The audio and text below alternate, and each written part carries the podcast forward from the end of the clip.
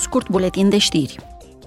Eurodeputații vor dezbate mâine la sesiunea plenară poziția referitoare la noi legi de publicitate politică. Proiectul de text este menit să facă alegerile europene mai transparente și să le protejeze de ingerințele străine. El cere să se pună mai multe informații la dispoziția cetățenilor, autorităților și jurnaliștilor, interzice microdirecționarea în reclamele online și introduce sancțiuni suplimentare pentru încălcări. Noul proiect va fi supus la vot joi. Eurodeputații își vor prezenta mâine prioritățile pe tema migrației și azilului înaintea reuniunii extraordinare a Consiliului European, care va avea loc săptămâna viitoare.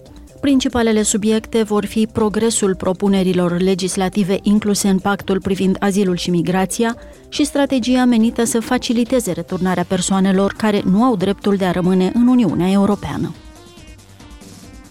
Parlamentul, Consiliul și Comisia vor dezbate decizia de a adăuga Republica Democrată Congo, Gibraltar, Mozambic, Tanzania și Emiratele Arabe Unite pe lista țărilor cu risc ridicat referitor la spălarea de bani și la finanțarea terorismului.